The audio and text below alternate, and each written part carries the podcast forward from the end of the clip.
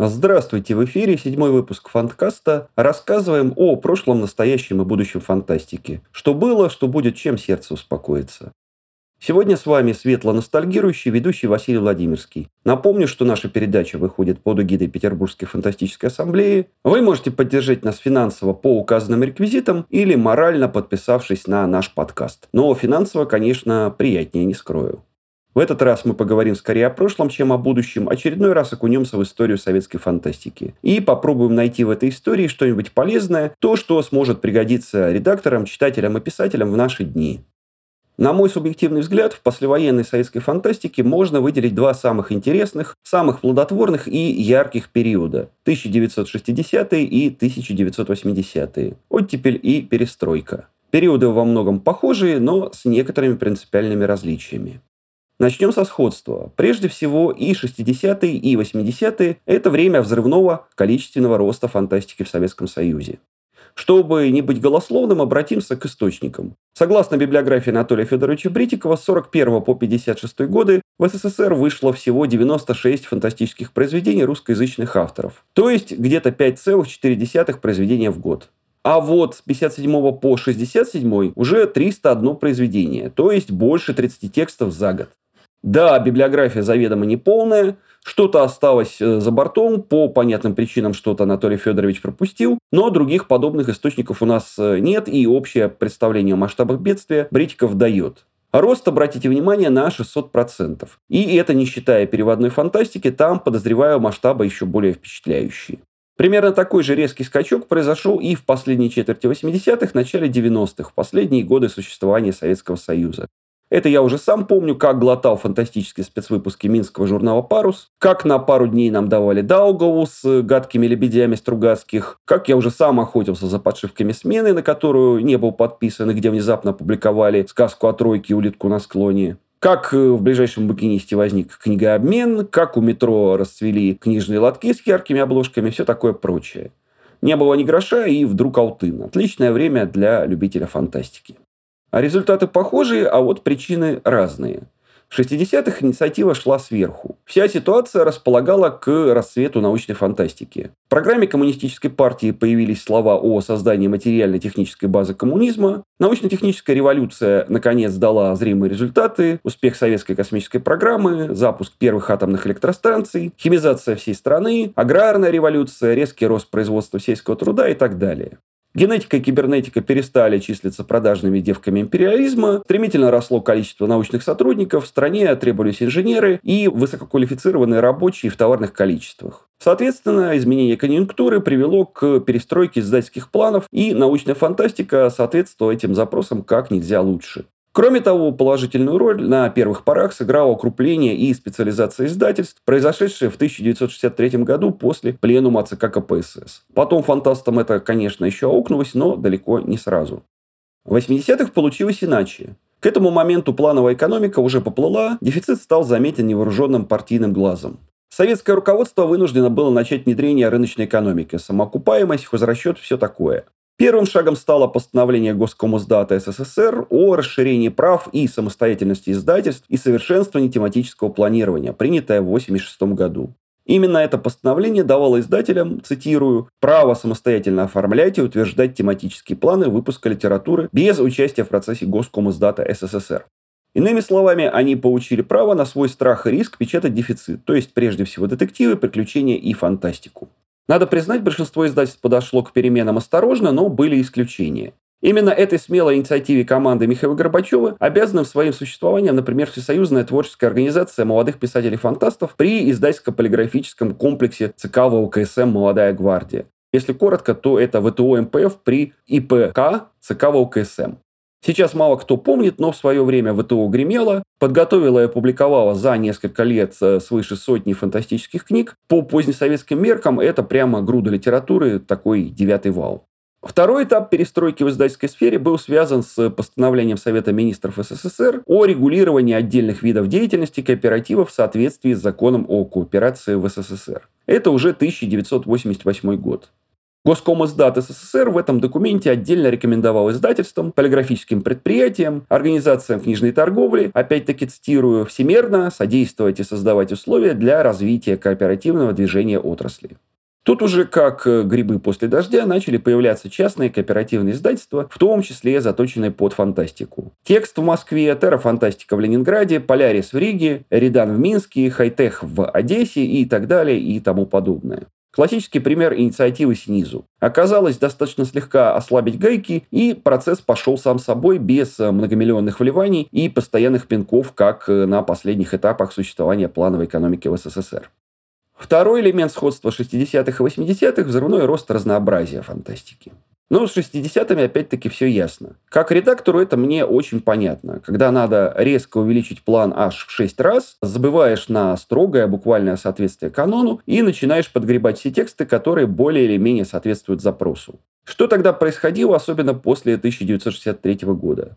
Только что созданные и укрепленные издательства запускали новые серии фантастики. Можно вспомнить издательство «Мир» со знаменитой серией «Зарубежная фантастика» или «Знание» серии ежегодников «Научная фантастика». Молодая гвардия, ставшая еще более специализированной, расширяла редакции, готовила новые фантастические серии. Библиотеку современной фантастики, ежегодник фантастика, позднее библиотеку советской фантастики. Дидгиз в 1963 году, сменивший ведомственное подчинение, тоже наращивал планы, ну и так далее. Хорошо представляю, как издатели охотились тогда на авторов, в том числе из регионов, на переводчиков, на экспертов по переводной фантастике, которых по понятным причинам в СССР почти не было. Кстати, именно в конце 50-х и первой половине 60-х в нашей стране впервые возникло экспертное сообщество. Появились критики, специализирующиеся исключительно на фантастике. Анатолий Бритиков, Евгений Брандис, Владимир Дмитриевский, Всеволод Ревич, Рафаэл Нудельман и другие. Ныне почти позабытый Кирилл Андреев, время от времени писавший про НФ еще в 40-х, стал большим авторитетом. Он числится, например, одновременно составителем первого ежегодника «Фантастика» молодой гвардии и первого ежегодника «Научная фантастика» издательства «Знания». Да, большинство этих людей пришли из других областей литературоведения или сами когда-то были писателями, но именно теперь они получили возможность говорить только о фантастике, не отвлекаясь на Шолохова или там французских просветителей. Что получилось в итоге? Мощный приток новых имен, новых авторов со своим оригинальным творческим почерком. Оказалось, что фантастику можно писать не только как Беляев или Адамов, но еще и так, и так, и вот этак. И ничего за это не будет. Да, ревнивые старцы могут накатать донос компетентные органы, но скорее будут просто исходить паром от бессильной злобы. Время от времени приходится слышать, что вот, э, мол, Стругацкие подмяли под себя советскую фантастику, что следующее поколение писателей подражало уже исключительно им и поэтому писало довольно однообразно. Небольшая доля истины в этом есть, но, помилуйте, чья это проблема? В 60-х, конечно, хватало писателей, которые как-то соотносятся со Стругацкими, там, по кругу тем, по общему представлению о будущем, от Владимира Савченко до Северогансовского, от Войскунского и Лукадьянова до Емцева и Парнова. Но ведь полно было и совсем других авторов с другими конфликтами, радикально отличным набором изобразительных средств, другими литературными референсами, совершенно самостоятельных и отдельных. Михаил Анчаров, Вадим Шефнер, последний модернист Геннадий Гор, Илья Варшавский. Они же писали совсем иначе и абсолютно о другом. Да, собственно, и тех трех крупных послевоенных фантастов, которые пережили СССР и благополучно пересдаются по сей день, по стилю ни за что не спутаешься с Стругацкими. Хоть среди ночи разбуди и зачитай произвольный отрывок. Я, разумеется, про Ефремова, Баучева и Крапивина. Стругацкие, кстати, в 60-х это разнообразие всячески поддерживали. И публично в печати, и какими-то административными усилиями писали положительные внутренние рецензии, носили рукописи по издательствам, рекомендовали знакомым редакторам, защищали от выпадов ревнивых старцев, когда была такая возможность. Но это так отступление, реплика в сторону. О Стругацких стоит, мне кажется, поговорить отдельно, как минимум сделать отдельный выпуск подкаста. Понятно, что весь этот процесс происходил не одномоментно, что на самом деле он растянулся на годы, но с нашей сегодняшней точки зрения видно перемены очень быстрые и довольно радикальные. В 80-х издатели раскочегарились еще быстрее, но с некоторыми, повторюсь, принципиальными отличиями. Во-первых, самой дефицитной литературой в позднем СССР была не просто фантастика, а фантастика переводная. Неслыханные и невиданные советским читателям жанры – космоопера, фэнтези, хоррор и так далее. Спрос просто зашкаливал, и, разумеется, кооператоры сделали упор прежде всего на переводы таких книг. Очень рациональное практичное решение. Тем более, что здесь э, не нужно было поднимать отрасль с нуля. За предыдущие десятилетия накопилась огромная база так называемого ФЛП, фантастики в любительских переводах. Сам издата, переведенного энтузиастами, распечатанного обычно на пишущих машинках под копирку, которые любители продавали с рук или давали друг другу на пару ночей почитать. Переводы часто безымянные, никто из переводчиков не хотел лишний раз иметь дело с компетентными органами. Но когда партия и правительство дали отмашку, сказали издателям можно, и из этого ФЛП начали формировать бесконечные серии и печатать гигантскими тиражами. Иногда справка, а чаще как есть, со всеми ошибками и опечатками из рукописей. Спрос, повторю, был огромный после голодухи, рынок всасывал что угодно, несмотря на все финансовые кризисы и падение платежеспособности населения. С отечественной фантастикой в перестроечные годы тоже все оказалось проще. На протяжении 70-х и первой половины 80-х в Советском Союзе сформировалось целое поколение непечатающихся фантастов, так называемая четвертая волна. Кто-то входил в Ленинградский семинар молодых фантастов Бориса Стругацкого, кто-то в Московский, кто-то ездил в Малеевку. В общем, все друг друга более-менее знали, рукописи друг дружки читали.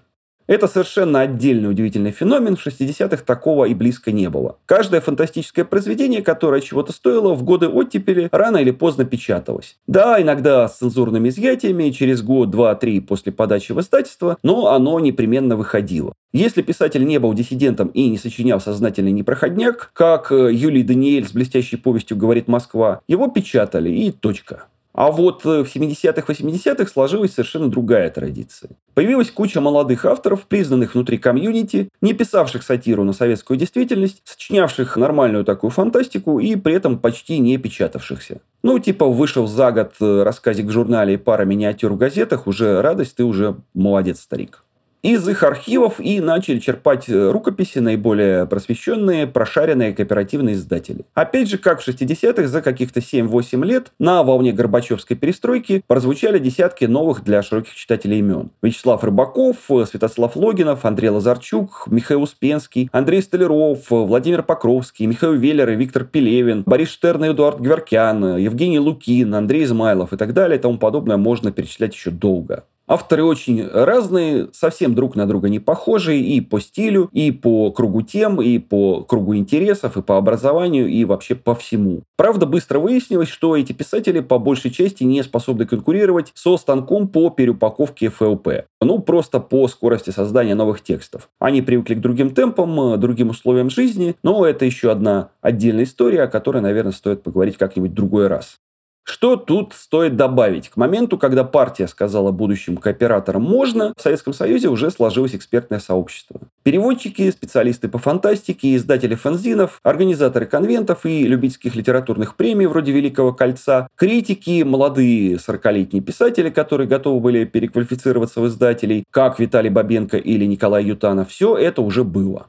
Кто-то занимался партизанщиной, печатал сам издат, кто-то состоял при научно-популярных и молодежных журналах от науки и религии до вокруг света, кто-то строил систему клубов любителей фантастики, но сил нерастраченной энергии хватало на много больше. А люди, что называется, стояли на низком старте, достаточно было дать им отмашку, и дальше они уже все сделали сами. В итоге многое, конечно, сложилось не так, как мечталось, но фундамент постсоветской фантастики заложили именно они, этого не отнимешь.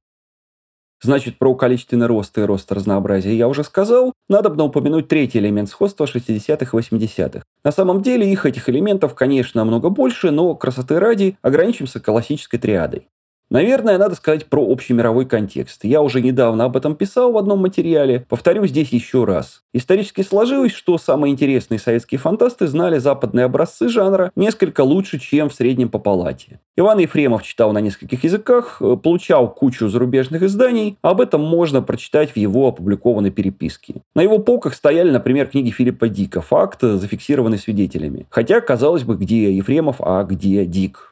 Борис Стругацкий много читал на английском, Аркадий на английском и японском. Вот представьте себе такую картину. 50-е годы, недавно умер Сталин, советский офицер, только что демобилизованный из дальневосточного гарнизона, читает и нахваливает Лавкрафта в оригинале в своей московской квартире. Картина, согласитесь, несколько сюрреалистичная, но такое было и как раз с Аркадием Натановичем Стругацким. Кир Булычев, он же Всеволод Можейко, владел как минимум пятью языками. Не знаю, насколько уверенно, но достаточно хорошо, чтобы числиться переводчиком, в том числе Хайнлайна с английского и Жоржа Сименона с французского. Ариадна Громова и Рафаэл Нудельман переводили с английского и польского. Еремей Парнов, Михаил Пухов, Андрей Балабуха владели английским и так далее. Но это, конечно, отдельное исключение на общем фоне. В основном советские читатели, в том числе будущие фантасты, знакомились с зарубежной литературой, конечно, в переводах. И, естественно, чему-то учились, расширяли арсенал тех самых литературных приемов и общий кругозор. В 60-х годах, благодаря усилиям переводчиков, неотъемлемой частью нашей культуры стали книги Станислава Лема, Роберта Шекли, Курта Вонегута, Саймака, Азимова, Брэдбери и так далее. В 80-х на головы читателям свалилась уйма почти или совсем не переводившихся ранее классиков. От Лавкрафта до Хайлана и от Филиппа Дика до Стивена Кинга. Да, четвертая волна проиграла конкуренцию с ФЛП по чисто техническим причинам. Но уже следующее поколение наших фантастов многому научилось у зарубежных авторов и хорошему, и плохому. Я бы сказал большему, чем у всех советских фантастов вместе взятых. Без этого наша жанровая литература сегодня была бы беднее, скучнее и архаичнее. Хотя, конечно, как принято выражаться, не все так однозначно. В тех же 80-х и начале 90-х кто-то учился у Балларда Дика «Железные Дилейни», а кто-то у Эдмонда Гамильтона и Дока Смита. Итак, вопрос вопросов. Какие параллели мы можем провести? Какие практические выводы из этого краткого исторического экскурса сделать? Какие, извините за пафос, уроки вынести? Ну, количественный рост, рискну предположить, фантастики в России не грозит даже при самых лучших раскладах. Уже сейчас на русском выходит столько фантастических книг, что и за 10 жизней не прочитаешь. А если брать еще и платформы коммерческого самоздата, то и за 100 жизней. Да, и не надо их все читать, главное, чтобы выбор был максимально широкий, а так-то каждому овощу свой фрукт. Насчет разнообразия на фоне всяких там законодательных инициатив сейчас сложнее. Но для фантастики на самом деле не фатально. Во всяком случае, пока на вот текущий момент. У издателей, авторов, э, читателей фантастики остается достаточно большое пространство для маневра. Что такое книжный дефицит, мы вспоминаем только в страшном сне. А кто помоложе и слова-то такого не помнит. Самое тонкое место – общий мировой контекст. Но и здесь все далеко не безнадежно. Да, часть зарубежной фантастики в переводах для нас сейчас недоступна. Но это сравнительно небольшая часть. Зато появилась возможность восполнить пробелы, прочитать, наконец, некоторые важные, значительные фантастические книги, пропущенные по каким-то причинам издателями в прошлые годы. Или, как вариант, познакомиться с фантастикой, написанной не на английском, а на других языках. Тут, конечно, надо помнить, что любая неанглоязычная фантастика испытывает мощное влияние фантастики англоязычной. То есть, когда мы покупаем современный китайский фантастический роман, мы, по сути, покупаем китайскую реплику оригинального бренда, удачную или не очень. Или индийскую реплику, или итальянскую, или польскую, или какую-то еще. Но в каждой такой реплике все-таки некоторым образом проявляются национальные особенности. Тоже способ расширить горизонты и поддержать разнообразие. Итого главный принципиальный вывод. Даже со скидкой на текущую, извините за выражение, турбулентность, есть повод для оптимизма. Если глянуться в прошлое, становится понятно, что даже по сравнению с самыми интересными, самыми яркими периодами в истории советской фантастики, то есть 60-ми и 80-ми, сейчас у нас несравненно больше возможностей. Ну, просто несопоставимо. И у читателей, и у издателей, и у авторов. Спешу утешить пессимистов, у которых все пропало. Может быть хуже. И было хуже. Причем по историческим меркам совсем недавно, всего лет 40 назад, на памяти нынешнего поколения. И ничего, выжили, прорвались. Вот, пожалуй, на этой светлой оптимистичной ноте закончу свой сегодняшний спич. Напоминаю, что с вами был Фанткаст и ведущий Василий Владимирский. Не забывайте подписываться и, что немаловажно, донатить. И до новых встреч в эфире, друзья.